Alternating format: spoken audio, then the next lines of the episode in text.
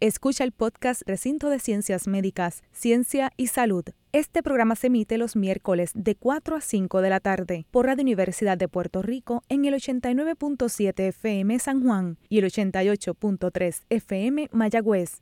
Todo un mundo de música e información. Como anticipo hoy en nuestro programa Recinto de Ciencias Médicas, Ciencia y Salud, estaremos hablando de la respuesta inmunológica al COVID en Puerto Rico con la doctora Ana Espino, catedrática de la Escuela de Medicina del Departamento de Microbiología del Recinto de Ciencias Médicas de la Universidad de Puerto Rico. En fin, mucha información muy interesante y práctica para educarnos sobre temas importantes e interesantes relacionados a su salud. Sobre estos temas y muchas otras preguntas que usted nos pueden hacer serán contestadas hoy en este su programa Recinto de Ciencias Médicas, Ciencia y Salud.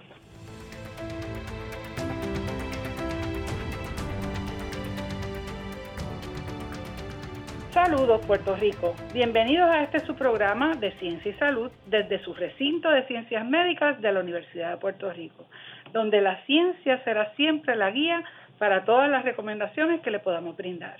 Este y todos los miércoles de 4 a 5 de la tarde estaremos con usted, esperando que esta información tan valiosa le beneficie tanto a usted, nuestro radio escucha, como a los gestores de política pública de salud de nuestro país, para que puedan tomar e implementar sus decisiones de salud basadas en la ciencia Usted nos está escuchando por Radio Universidad WRTU 89.7 FM en San Juan y 88.3 FM en Mayagüez.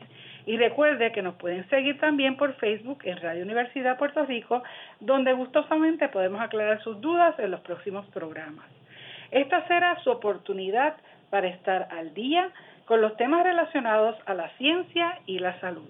En este, tu programa, Recinto de Ciencias Médicas, Ciencia y Salud. Les habla la doctora Elba Cecilia Díaz Toro, prostodoncista y catedrática y directora del Departamento de Ciencias Restaurativas de la Escuela de Medicina Dental.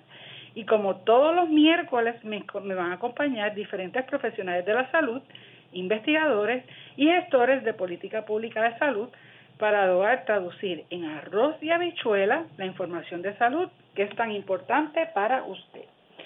Hoy nos acompaña como invitada la doctora Ana Espino, que es investigadora y catedrática de la Escuela de Medicina del Recinto de Ciencias Médicas de la Universidad de Puerto Rico en el Departamento de Microbiología. Y hoy nos honra con su presencia. ¿Cómo se encuentra, doctora? Pues muy bien, muchísimas gracias por la invitación. Pues vamos a comenzar con esta conversación tan importante sobre el tema de la respuesta inmunológica al COVID en Puerto Rico. Cuando hablamos de este tema, ¿verdad? ¿Cómo es que les surge la idea de realizar ese trabajo que ustedes han hecho de investigación en, en estos tiempos, ¿verdad? Específicos que han sido tan como que drenantes del COVID. Cuéntenos. Pues mira, sí que lo han sido, pero ha sido también momentos muy, muy gratificantes también. Nosotros comenzamos esta investigación prácticamente desde el comienzo mismo de la pandemia cuando comenzaron los cierres, cuando comenzó todo. Y lo más importante para nosotros era ver cómo el mercado, o sea, no existía para la fecha en que comenzó la pandemia ningún método de diagnóstico comercialmente disponible y mucho menos accesible a Puerto Rico. Así que no existía nada. y teníamos casos que se estaban reportando, pero no teníamos manera. Aquí no entraba recursos, no entraban reactivos, todo estaba bloqueado.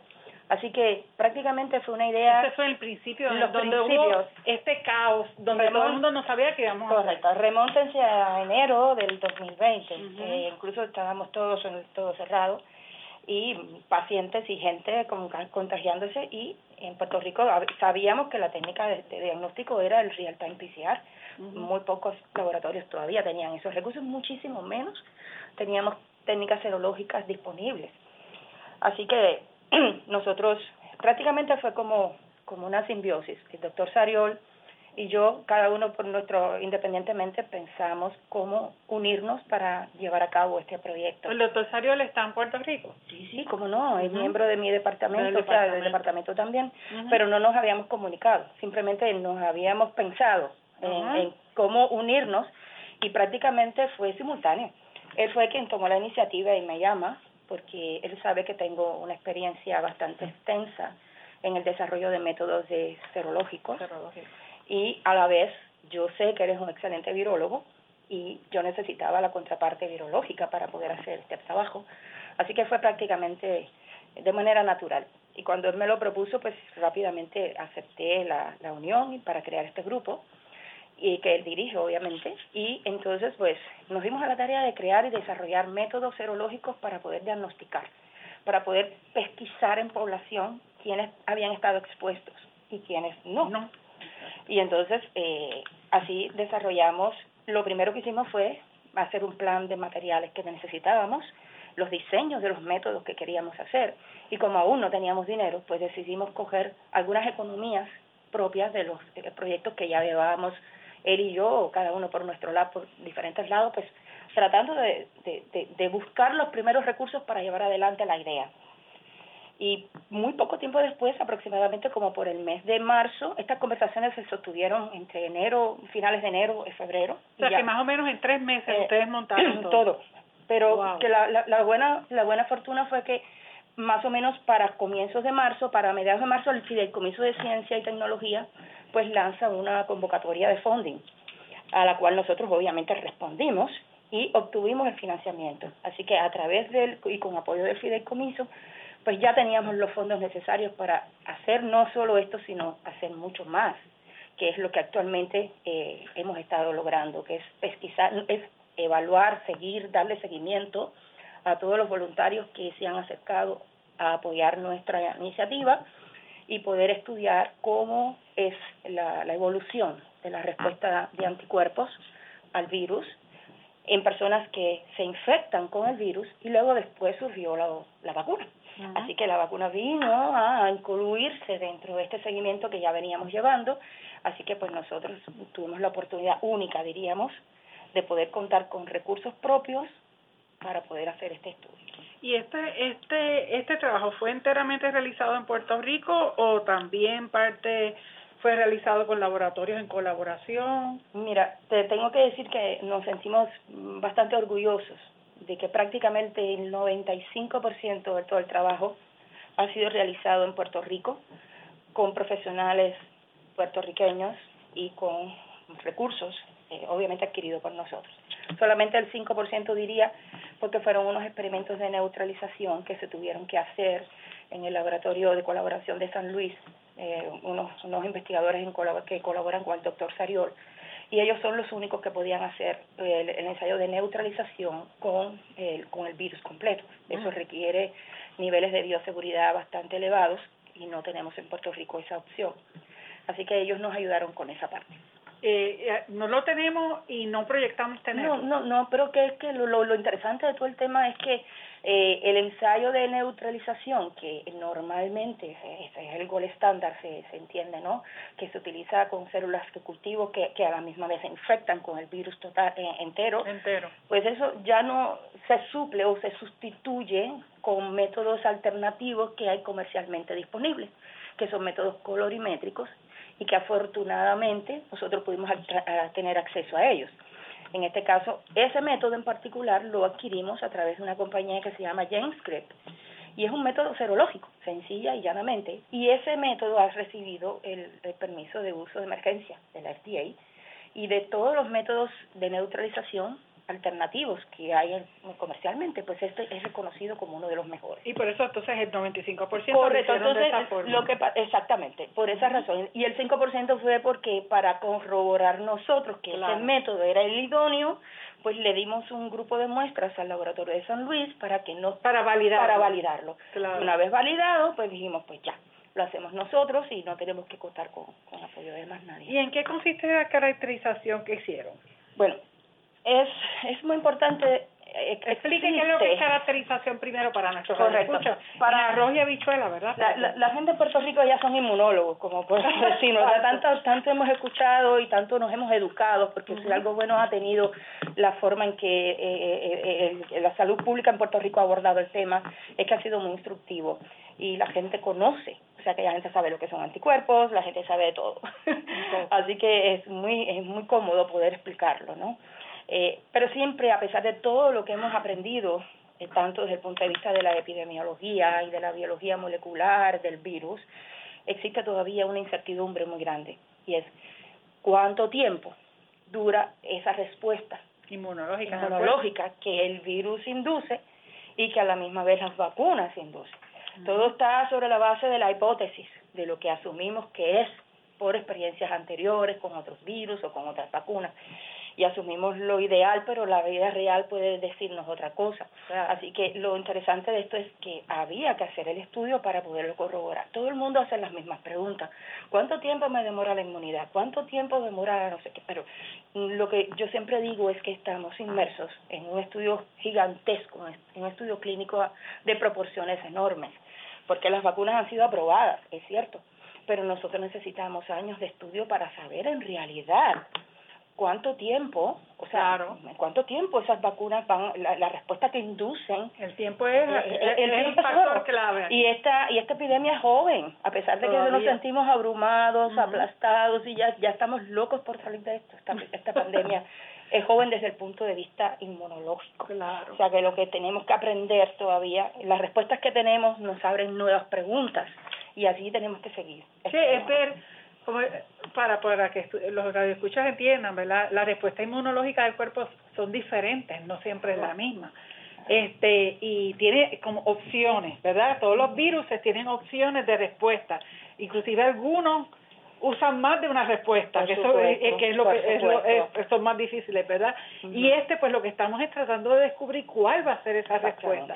Si va a ser permanente, si va a ser semipermanente, a, a durar un tiempo y después se va y hay que darle booster o lo que sea, o si de por sí no, no va a haber ninguna respuesta, ¿verdad? Que también individual, individualmente cada organismo pudiera no tener ninguna respuesta, por eso es que ninguna vacuna ni nada es 100%, ¿verdad? Así mismo. Y así pues, básicamente eso es lo que estamos, estamos esperando el tiempo necesario para poder leer a ese virus, como quien dice. Correctamente. Y además de eso, eh, debemos entender además que a pesar de que nosotros lo único que hablamos es de anticuerpos, hay otro tipo de respuesta que es aún más importante o tan importante como la de los, anticuerpos, que es la respuesta celular, que es la respuesta de memoria. de memoria. Y esa respuesta de memoria, esta respuesta celular aún no la hemos podido estudiar completamente, pero ahí hay muchas respuestas que ahora mismo son preguntas.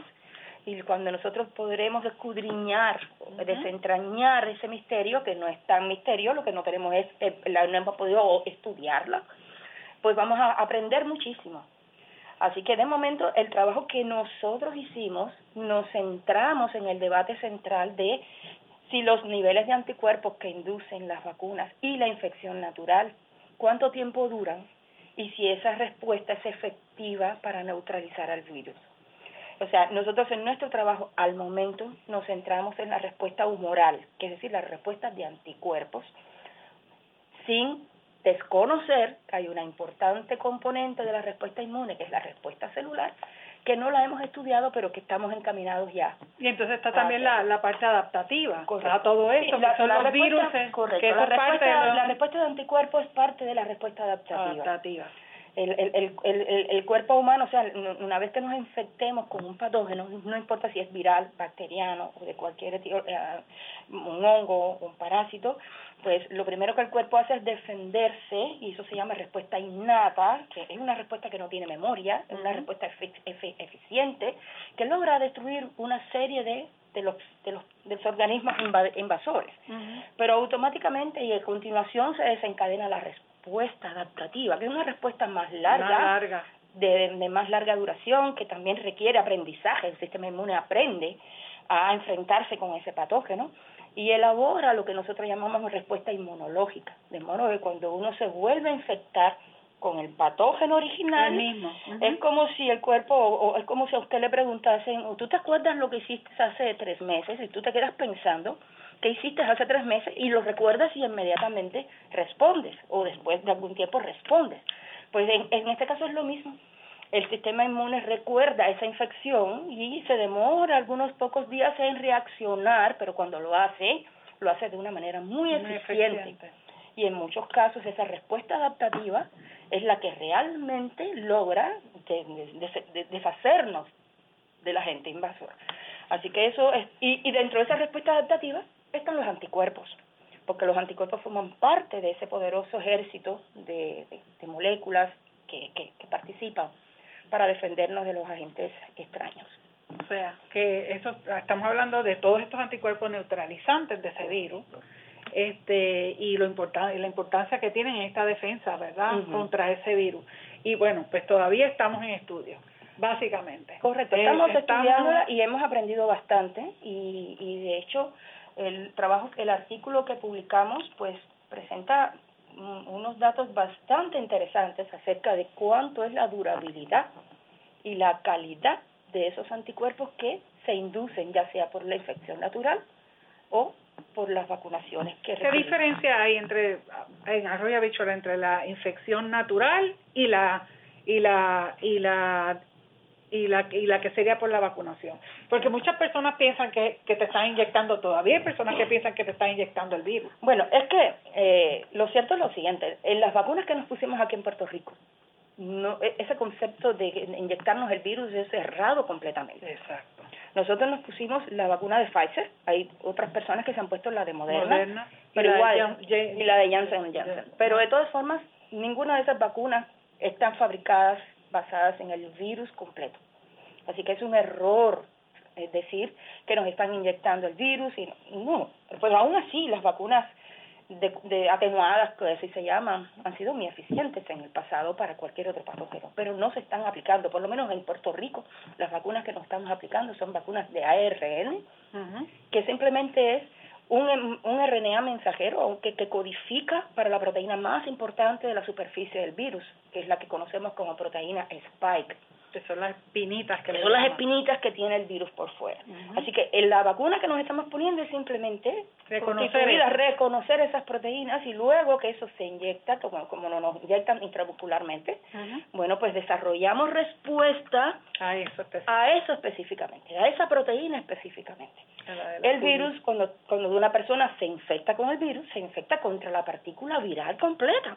Y no solo desarrolla respuesta contra la spike, sino contra el resto de las proteínas estructurales que tiene el virus y por supuesto la respuesta celular también es en respuesta a todo eso.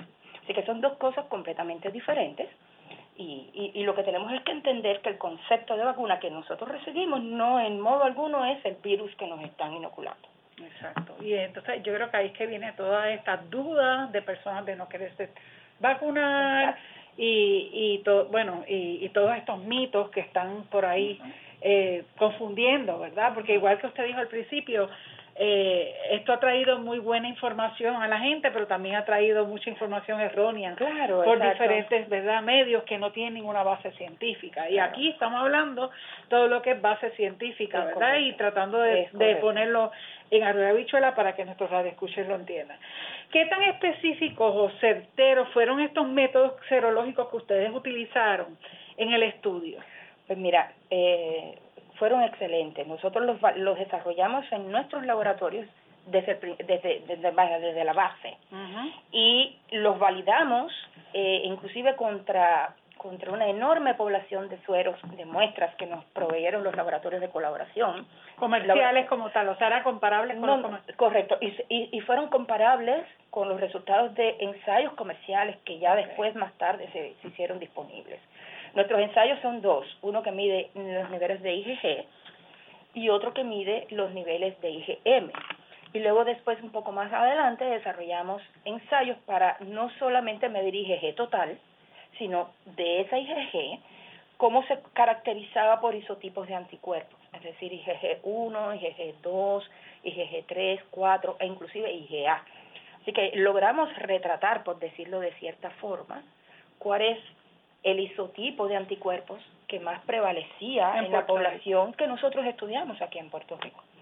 Sí, porque eso puede, vemos que esos IgG eran diferentes en todos los lugares del mundo, ¿no? Y prevalecían unos más que otros. Exacto. Como ya el mundo no tiene barreras, la gente seguía viajando y todo, Exacto. pues ahí ustedes podían decir cuáles eran los que estaban y cuáles eran los que no estaban. Sí, en efecto, y aparte nosotros, como como ya te dije al principio, no teníamos los los kits, por llamarlo de un modo, para comprar un kit un kit para medir IgG e IgM, los tuvimos que desarrollar. Entonces, además de que los desarrollaron, los sometimos a la FDA para que nos dieran el permiso de autorización de emergencia también. Nosotros como, como, como, como laboratorio de investigación estamos autorizados a utilizar esos ensayos con propósitos de investigación. Y nuestros ensayos tenían o tienen una sensibilidad casi del 98% y una especificidad del 100%. O sea, y se comparan muy bien con ensayos de, de enorme calidad reportados o comercializados por Abbott o por otras compañías prestigiosas. ¿Y ustedes piensan comercializarlo? Mm, de momento no hemos pensado en ello. Lo, eh, en algún momento quizás, pero la verdad es que nos entusiasma mucho la idea de poderlo utilizar con propósitos de investigación todavía, incluso para hacer estudios epidemiológicos, estudios ya de hecho colaboramos más grandes, ya de hecho colaboramos en uno. Sí, entonces el título del artículo científico que publicaron dice la función es más confiable que la cantidad para el seguimiento de la respuesta humoral. ¿A qué se refieren con esto? Bueno, porque existen dos conceptos muy importantes aquí. Cuando uno habla de cantidad, es decir, y a la gente le gusta que cuando le hagan una prueba de anticuerpo, tú le digas, uy, tienes unos títulos de anticuerpo de 5.000, o sea, el, título se refiere a la cantidad. Cuando tú dices eso y tienes muchos, tú te sientes feliz porque dices, bueno, ya estoy protegida.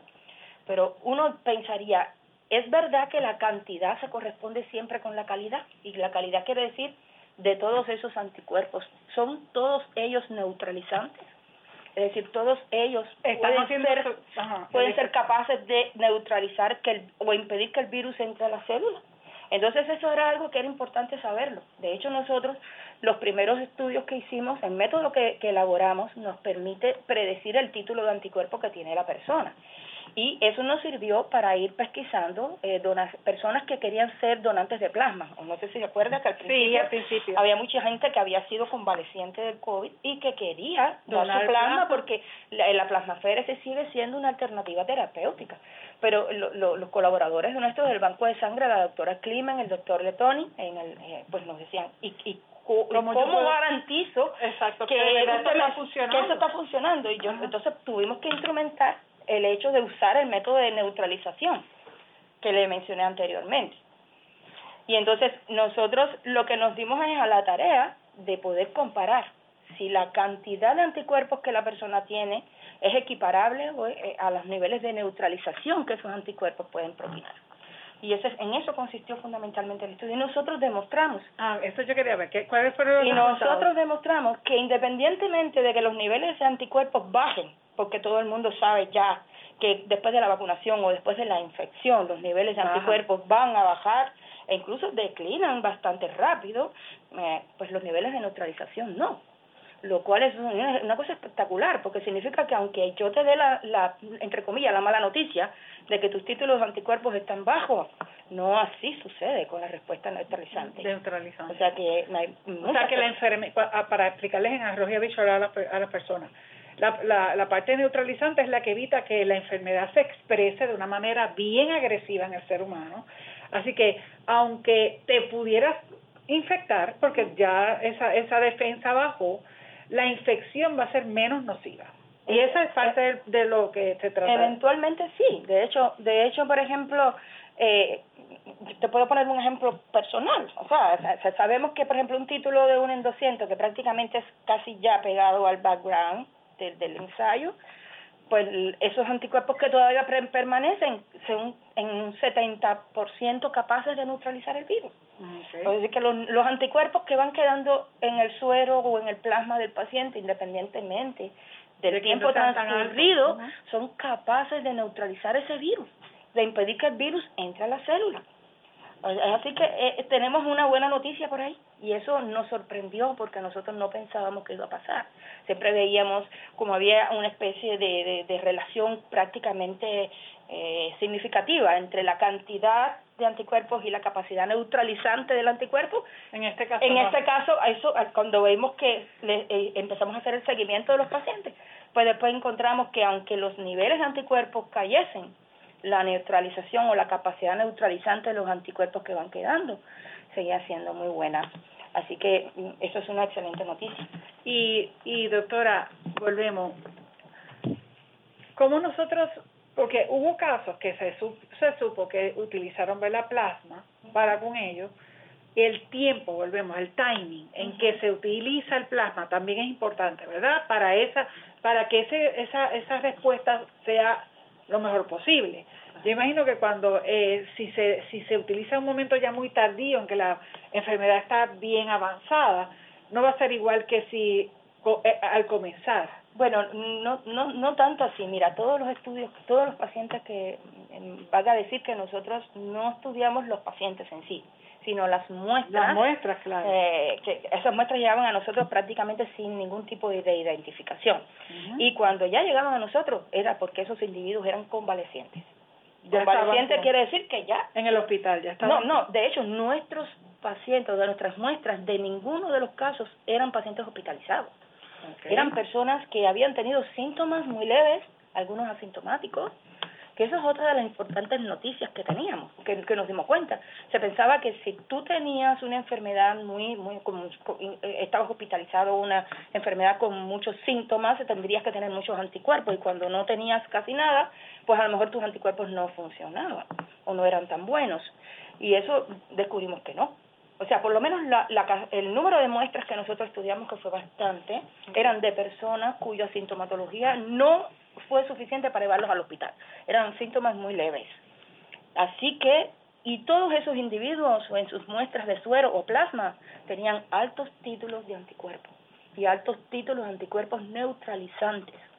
lo, cual es importante, era una, un dato muy relevante. Quizás personas mucho más sintomáticas podrían tener mucho más.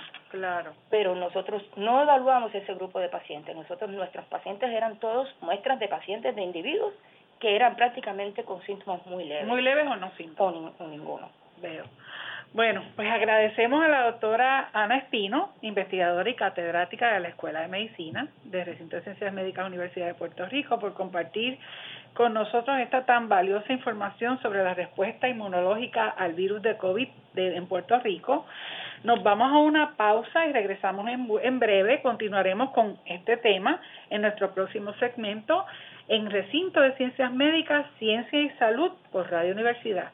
Regresamos en un minuto con este tema tan interesante. No se lo pierdan.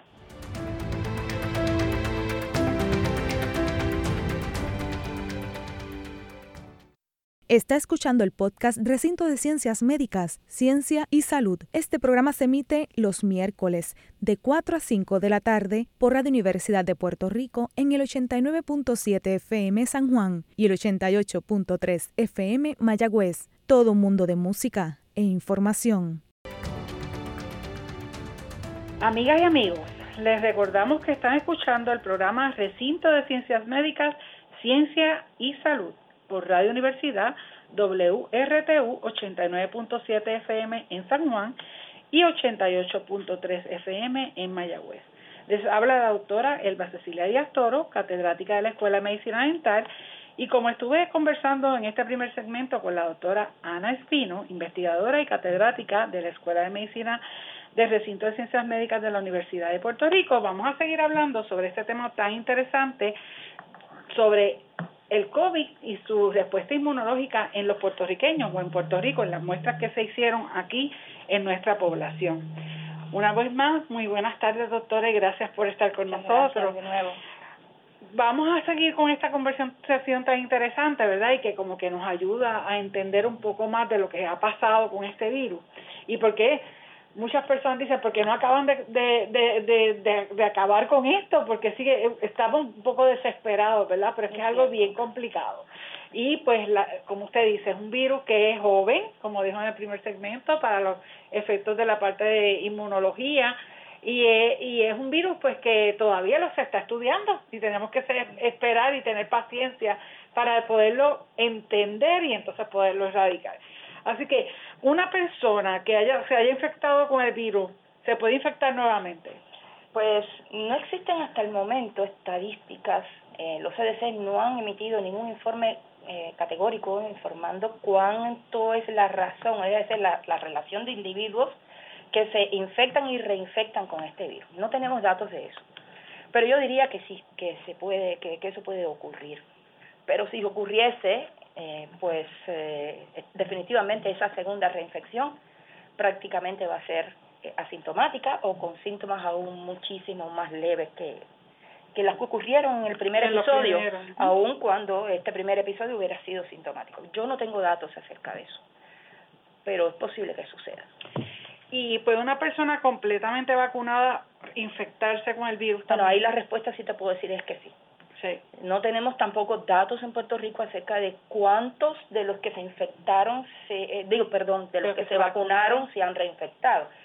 Pero sí tengo referencias de artículos públicos eh, que están muy buenos. De hecho, el más que me ha impresionado fue un artículo que, que sacaron unos científicos de Israel que lo sacaron en, en preprint en el, en el, el 25 de agosto y ellos estudiaron retroactivamente dos millones de personas en todo el país. Eh, eh, eh, Israel es el país, yo diría, el país más vacunado de todos los vacunados, el país que más campaña de vacunación hizo y que tiene su población más vacunada a nivel global.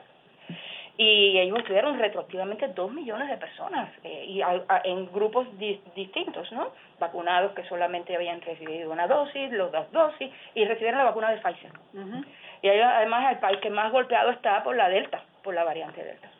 Ellos encontraron que en el periodo de tiempo que, que investigaron, que todos los vacunados tenían 13 veces más probabilidades de reinfectarse que los que se habían infectado naturalmente con el virus. Lo cual significa que la vacuna, lo que ya veníamos escuchando, que la vacuna no inhibe o no impide que te, que te infecte. que te eh, así que la respuesta a tu pregunta es, la, la gente vacunada se puede reinfectar. Lo que sí es que entonces hablamos otra vez de la neutralización. Exactamente. Lo que, la, lo que hemos estado observando y observamos también en el artículo de Israel es que la vacuna es excelente para prevenir casos graves de hospitalización y, y de muerte. Esa es la principal ventaja, digo yo, que tiene la vacuna. Así que, y vuelve entonces y se recalca que entonces todas las barreras y todas las otras estrategias que se han utilizado son vitales para controlar el virus, tanto el distanciamiento como el uso de mascarilla, que entonces no es una sola cosa lo que funciona, sino es, es, el, conjunto, la combinación de todo.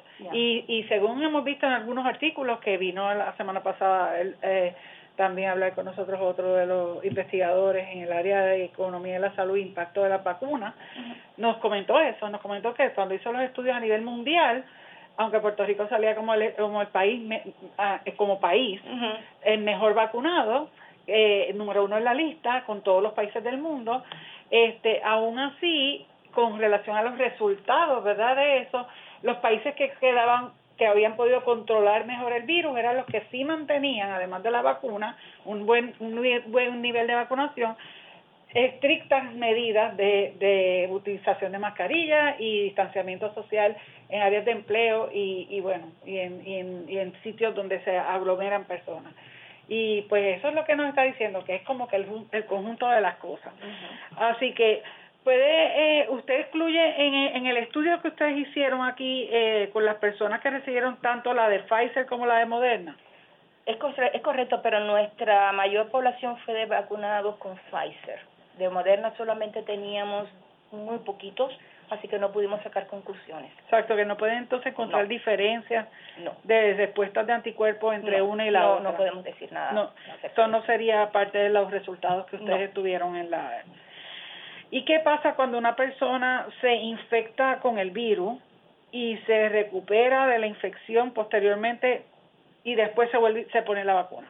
Bueno, ahí hay una importante cosa que quiero añadir y es que nosotros encontramos que la infección natural, es decir, cuando la persona se infecta con el virus, lejos de lo que creíamos, desarrolla una respuesta muy potente, muy robusta y muy superior a la de la vacuna. Y eso es algo que los gobiernos deben entender porque eh, se está desestimando bastante. Es decir, que las personas que ya tienen inmunidad natural están tienen un nivel de protección extremadamente bueno. Y la vacuna no lo, no lo interrumpe. No, para nada. Al contrario. Exacto, no lo, no lo hace. Pero que no, eh, lo que quiero decir con esto que nosotros comparamos las personas que, que se habían infectado de manera natural contra las personas que sin haberse infectado recibieron la primera dosis de la vacuna de Pfizer. Y la diferencia es sustancial. Es decir, en las personas que tienen la inmunidad natural tienen una respuesta muy superior a las personas que recibieron la primera dosis. Cuando esas personas reciben la segunda dosis, entonces eso se equipara. Se equipara. Se equipara. Pero la respuesta, cuando empezamos entonces a seguir a los pacientes, tanto el grupo vacunado como el grupo que se infectó longitudinalmente, para ver qué respuesta caía más rápido, encontramos que la respuesta que caía más rápido era en los vacunados, mientras que los que tenían respuesta innatural por el virus les duraba más. Sin embargo, como dije al principio en el primer segmento, a pesar de que esa respuesta de anticuerpos cae en cualquiera de los dos grupos, la respuesta de anticuerpos neutralizantes, que son los que realmente importan, permanecen, tienen una caída mucho más suave. O sea, no sabemos hasta cuándo, porque eh, obviamente el estudio lo hicimos eh, en pocos meses, pero hasta siete meses hemos estudiado y, queremos seguir estudiando un año, dos años. Ahora viene la tercera dosis, así que vamos a ver qué pasa. Claro. ¿Qué pasa? Pero mm, fue muy interesante para nosotros haber encontrado que las personas que tienen, que tienen inmunidad natural, pues están protegidas igual que Entonces, ¿qué ventaja trae el que una persona que se haya infectado y se y ya desarrolló la inmunidad natural se vacune también. Bueno, nosotros una eh, tiene una, una ventaja. Nosotros no tenemos un gran número de casos así, porque el estudio lo hicimos con un pequeño número de individuos que se habían infectado y que se recibieron la primera dosis. Y el resultado fue buenísimo, es decir, que la, la, la combinación de la inmunidad natural con la inmunidad artificial, por decirlo de una forma, esa combinación catapulta la respuesta. Súper. Y y lo que y eso corresponde mucho a lo que también se observó en el estudio de Israel que le mencioné anteriormente. Lo que sí no tenemos es una buena respuesta en relación a por qué es necesaria la segunda dosis para ese grupo. exacto. Porque ese grupo ya con la primera ya con la primera llegó a donde tenía que llegar o sea que yo entiendo, y es mi humilde opinión, que estaríamos desperdiciando una, segunda inyección que se le puede aplicar a una persona a otra persona.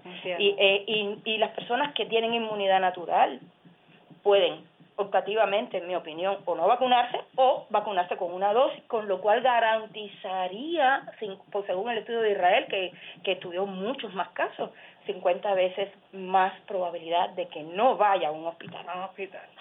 Eso es sumamente, o sea, que por lo menos eh, esa ventaja tiene. Sí, sí, sí, definitivamente. Sin duda, de ningún tipo.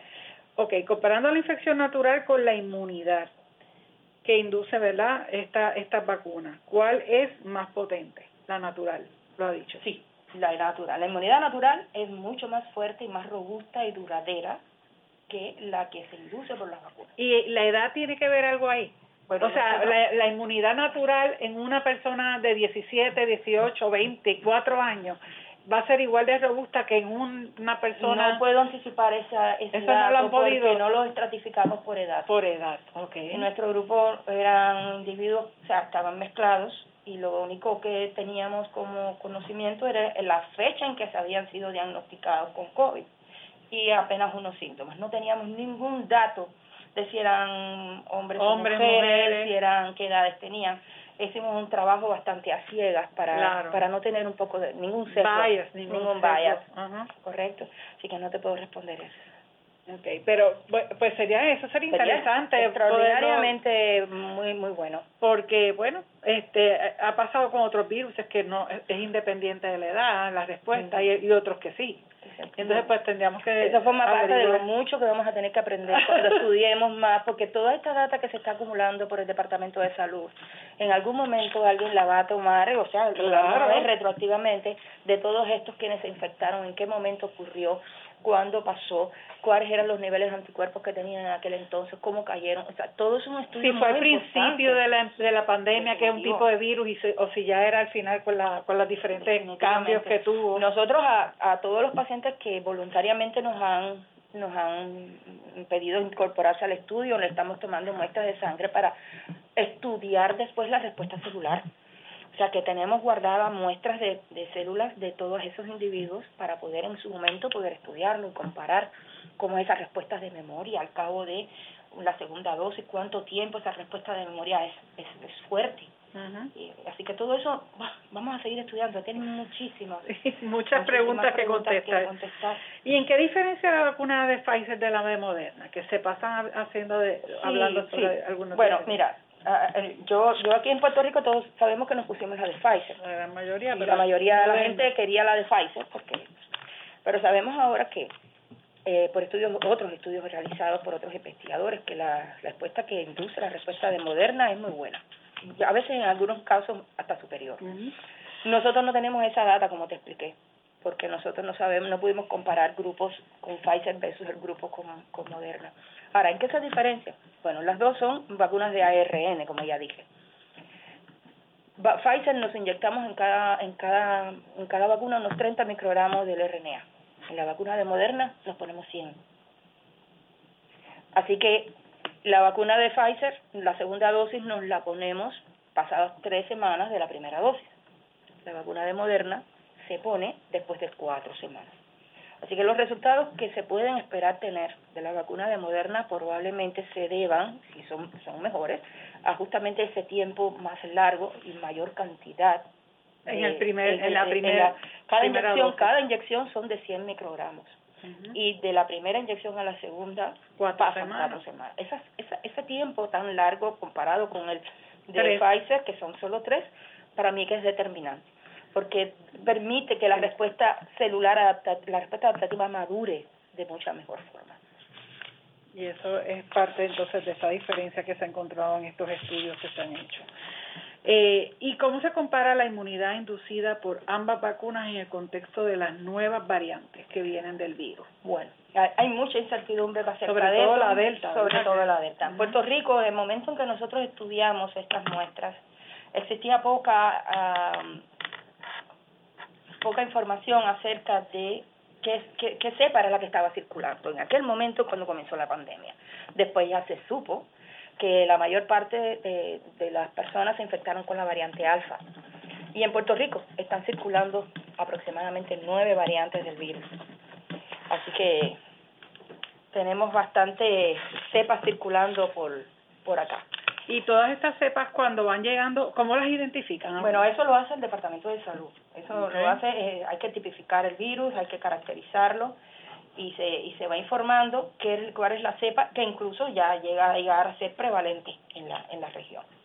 Ahora bien, hay, lo importante de todo esto es que nosotros hicimos que no fue el, no está esta data no está incorporada al a la publicación que sacamos pero sí estamos haciendo estudios con, eh, para comparar si las respuestas que eh, los individuos tienen, las respuestas de anticuerpos neutralizantes que, los que las personas tienen, pueden neutralizar otras cepas distintas.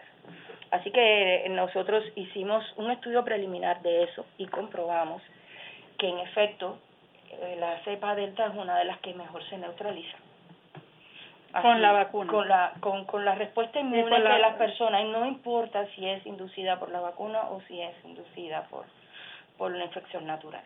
Es una, eh, y esto tiene un mensaje, y eso significa que que yo le digo a mis, a, mis, a mis estudiantes, porque todos decimos, no, nos vamos, qué ganas tengo que se acabe la pandemia, no, se va a acabar en algún momento, pero no se va a acabar el coronavirus. No, o sea, que nosotros hemos y tenemos que aprender a entender que el virus, un virus exitoso, así como un parásito exitoso, es aquel que logra quedarse sin matar a su huésped. Claro, porque si mata al huésped se muere Correcto. Y, Ellos saben, y el coronavirus es un, es un virus exitosísimo. Es muy fino. Como, todos los virus están cambiando constantemente, están mutando y logrando modificaciones que les permita al virus quedarse. Por lo cual eh, sí, a lo mejor aumenta su capacidad de infectar a otras personas, de llegar a otras personas con mayor intensidad o mayor cantidad de gente, pero eso no significa que sea más mortal. Es decir, que no, logra, no es más virulento, por decirlo de otro modo. Y de la prueba está en que los niveles de anticuerpos neutralizantes que las personas tienen en sangre contra originados contra la cepa primera son capaces de neutralizar esas distintas variantes que están llegando. Exacto, o sea que eso que le pregunté ahorita de que si se habían infectado al principio de la pandemia o en medio o al final, eh, con relación a la neutralización no hay no necesariamente hay ninguna tú diferencia. las personas, como ya le dije antes, si, si tú te vacunaste contra, eh, con la vacuna de Pfizer, por ponerte un ejemplo, y te infectaste después, te puedes infectar indistintamente con una de Sigma, con una Delta o con una Wild Type, no importa. No importa. Pero es casi seguro que independientemente de que te infectes, no vas a ir al hospital porque la ventaja que la vacuna tiene Por la es que te ayuda a, evitar el número de hospitalizaciones. Así que y por consiguiente muerte, para, porque porque es la, la la fatalidad, ¿verdad? De cómo se exprese esa enfermedad debido al virus. Sí, eh, pero ese virus llegó para quedarse. yo, yo, le digo. Yo, yo estoy segura que sí. Exactamente. Todavía tenemos la influenza, no se ha podido ir. ¿De dónde se originó la influenza? Hace más de un siglo, en la pandemia de 1918, que mató a tantos millones de personas y esa cepa ha ido evolucionando, cambiando y se ha convertido en, una, en un virus de estación. De estación. Y probablemente nosotros tengamos que asumir que coronavirus va a ser un virus de estación. Ahora sería muy irresponsable de mi parte afirmarlo, pero es lo que yo visualizo. Sí, que se va a ir moviendo y mutando y cambiando hacia esa dirección como todo Correcto. Y las vacunas que, que, se, que se están produciendo probablemente se tengan que poner vacunas de refuerzo. Claro. Como se hace cada año con la vacuna de la influenza, que comenzando la nueva estación pues se pone una vacuna eh, diferente, fórmula, exacto, para esa específica cepa que, que apareció en ese momento porque mutan. Correcto. De hecho, yo, no te puedo anticipar cómo va a ser el proceso de elaboración de la vacuna del coronavirus, pero a mí me a mí me parece por lo que estoy mirando que eso es lo que va a ocurrir.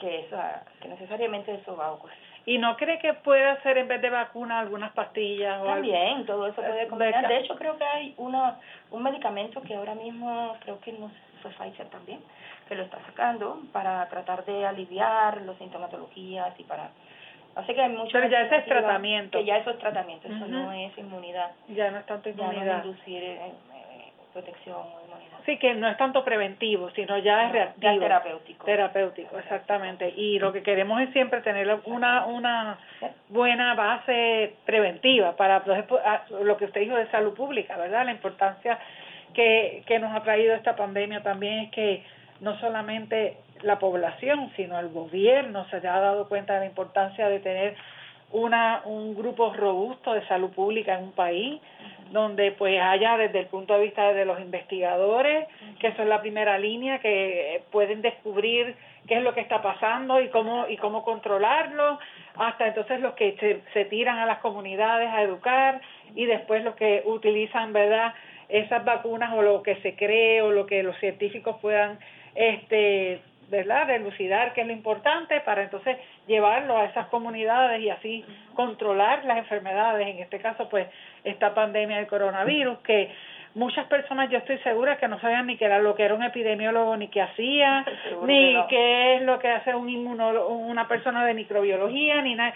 Porque siempre la parte de salud pública es algo que, que no se habla o se o, o piensan que todo lo que tiene que ver con salud solamente es lo terapéutico, los médicos, los dentistas, los, los, los de los laboratorios, pero clínicos, ¿verdad? Y, y los ustedes que están ahí en los laboratorios 24 horas, como uno dice, haciendo trabajo tras bastidores, que es sumamente importante para el control de las enfermedades, pues, pues se subestima esa parte de salud pública, porque pues tampoco es algo que tú veas que los planes médicos lo paguen. Entonces, eh, todo eso es importante que, la, que las personas, ¿verdad? La población entienda y, y, le, y le pida a sus gobernantes que, que, que subsidien esas partes que son sumamente importantes para el control de cualquier enfermedad en un país y que siempre están olvidadas y que no, los, los, como dicen, los, los dejan ahí a su suerte de miren a ver si pueden, cómo es competir contra todas las universidades de los Estados Unidos y del mundo para ver si le dan unos chavitos para poder lograr algo en su país y es más difícil, ¿verdad? Eh, de esa forma versus si todo está planificado como un sistema, ¿verdad? Y se ve esta parte preventiva de salud pública como algo bien importante también en un sistema de salud. Este, yo creo que eso yo para mí ha sido de las ganancias más grandes que ha traído esta pandemia, le ha abierto los ojos a mucha gente que y fueron como muchas cosas corridas, como que nos fueron dando cantazos poquitos hasta que llegó el grande, ¿verdad? Empezamos con los huracanes y todos los problemas de salud que trajo eso por no tener un sistema robusto, ¿verdad? De emergencias y de preventivo. este, de, de lo que llaman respuesta a emergencia, pero también ni, ni siquiera de planificación. Y luego de los huracanes, pues vinieron los, los terremotos y más o menos pasó lo mismo. Y era como que ya nos estaban diciendo, prepárense que lo que viene. Y mucho de la preparación que teníamos para lo de la pandemia era porque lo teníamos ya que tuvimos que hacerlo como quien dice por porque nos empujaron con lo de los huracanes y con lo y con lo demás si no hubiese sido por eso hubiésemos estado peor todavía bien descubiertos como uno dice así que en su opinión doctora cuál es el, el principal aporte a la ciencia que brindaron ustedes en esta en con esta publicación bueno yo creo que hay varias cosas que debemos destacar y me gustaría resumir. A mi modo de ver hay cuatro aspectos relevantes. La primera es que nosotros hemos sido los primeros en publicar data de seguimiento de personas infectadas y de personas vacunadas en una población hispana.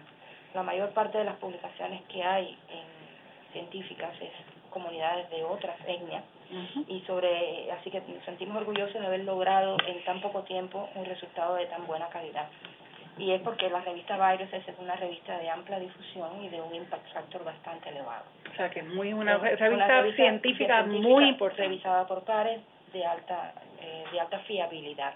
Así que eso es el primer resultado importante a destacar. El segundo es que pudimos con el estudio descubrir que la respuesta inmune, o las respuestas, por decirlo de mejor forma, las respuestas de anticuerpos, porque es lo que hemos medido nosotros, en la población de las personas que se reinfectaron con el coronavirus, es muy superior, es muy potente, mucho más de lo que imaginábamos, que la respuesta que induce la propia vacuna de Pfizer. Esto yo considero que es un dato, y lo pusimos así en la publicación, porque no solamente ha sido un dato que es ignorado en la mayor parte de los gobiernos, no sabemos por qué, porque no queremos o no quieren considerar la inmunidad natural como una inmunidad eh, en coronavirus reconocida y eso creo que debe reconsiderarse. Las personas que ya se infectaron tienen una inmunidad natural muy potente, en mucha medida muy superior a la que induce la primera dosis de la vacuna de Pfizer. Esa diferencia se minimiza después de la segunda dosis, lógicamente. Pero eso es un importante resultado. La tercera y muy importante también que ya mencioné antes es que a pesar de que los títulos de anticuerpos totales caigan y se desvanezcan con el decursar del tiempo, tanto para personas infectadas como para personas completamente vacunadas, la respuesta de anticuerpos neutralizantes continúa existiendo y continúa siendo eficiente. Así que aunque nuestros niveles de anticuerpos ya no estén, podemos tener la confianza de que nuestro sistema inmune nos está defendiendo. De hecho, teníamos o tenemos 11 individuos que ya no tenían anticuerpos contra eh, detectables por nuestro método y todavía tenían anticuerpos neutralizantes. Lo cual eso es muy Y por último, el, otro aporte que creemos importante destacar es que cuando las personas se habían infectado y reciben una primera dosis de la vacuna, esa respuesta se potencia muchísimo más y pues este, este grupo queda, yo diría, doblemente protegido. Súper. Así que, si usted en resumen dijera, ¿se va, eh, eh, ¿recomienda que se vacune toda la población? Yo entiendo que la aprobación debe vacunarse, eso es un, una, yo pienso que es un proceso de elección natural, pero hay que explicarle mucho a la gente. Pero creo que la gente que está infectada tiene una inmunidad natural. O sea, pero uno, no podemos recomendarle a alguien infectate para... No, claro que, no. No, no, no. eso. Ese no es el mensaje, por, favor. el mensaje es que yo pienso que quien se infecta no se quiere infectar. Ya está infectado. Ya está infectado. Pero no le queda más está infectado, ya esa, tenemos la bastante certeza, no solo por nuestros hallazgos, sino apoyada por literatura de otros grupos que hacen lo mismo que nosotros, de que esas personas tienen una inmunidad potente. Muy buena. Muy buena. Así que obviamente no podemos, volvemos a repetir, no podemos exhortar a que la gente busque infectarse para tener una mejor inmunidad porque en el camino se puede morir. Por eso es que entonces se pone la vacuna para que entonces si se infecta no sea tan fuerte la reacción a la enfermedad este y no tenga que ir a un hospital o morirse por la enfermedad. Así que Bueno, pues queridos amigas y amigos, ha llegado la hora de irnos.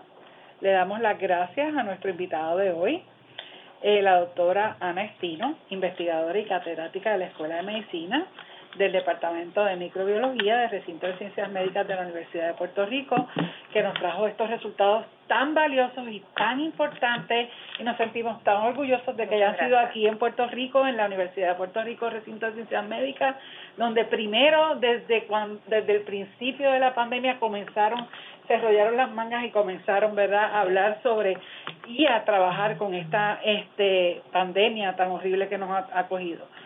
Eh, gracias por darnos este este tiempo de, que yo sé que usted está muy siempre muy ocupada eh, y por eh, ayudar a educar, ¿verdad?, a nuestros radioescuchas y por tener esta conversación tan amena con nosotros. Agradecemos por su ayuda técnica al señor Nestalí Arroyo en los estudios de Radio Universidad de Puerto Rico y a ustedes les agradecemos su atención e interés por esta hora, que es una inversión en su salud. Recuerden que para sus preguntas o, alguna preocupación que tengan pueden escribirnos a través de Radio Universidad, Facebook y nuestro y nosotros les vamos a contestar con mucho eh, premura sus diferentes dudas. estén atentos a la próxima programación que les trae Radio Universidad, que estén bien, pero sobre todo que estén en salud. Les esperamos el próximo miércoles de 4 a 5 de la tarde con otro interesantísimo tema de mucho beneficio para su salud que este programa debe ser su referencia para el conocimiento basado en la ciencia y en la salud. Muy buenas tardes. Cadena Radio Universidad de Puerto Rico les presentó Recinto de Ciencias Médicas, Ciencia y Salud.